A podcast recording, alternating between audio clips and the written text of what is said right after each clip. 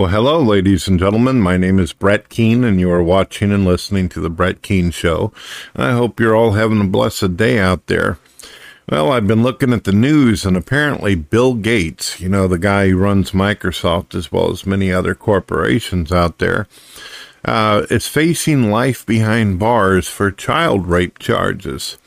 Him, as well as a bunch of politicians, both liberal, Democrat, uh, Republican, decided that they wanted to be a part of that whole Epstein thing. Now, you remember Epstein Island is where a bunch of people went to have sex with children, uh, child trafficking, all that kind of stuff.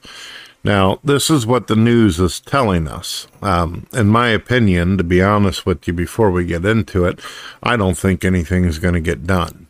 Every time a politician does something evil or demonic, um, they seem to have enough money to buy their way out of any trouble they have on earth. It's one of the reasons why I'm so happy to believe in God and believe in the concept of souls being annihilated, because although a lot of these bad, terrible, evil people um, won't suffer any consequences on earth, and they live really, really good for themselves, in the afterlife they won't. They'll be punished eternally for what they've done. And when I say eternally, they will be destroyed. They will be wiped out of existence. And I see no use of keeping people around like this. So here's what happened. Bill Gates has already lost his marriage due to his friendship with the convicted pedophile Jeffrey Epstein, but he's about to lose a whole lot more, according to investigators who revealed the globalist billionaire is about to be thrown under the bus and prosecuted on child rape charges.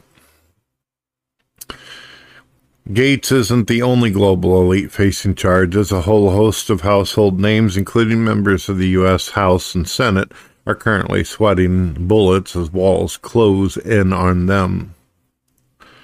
And, yeah, there is a bunch of news article articles out there about this.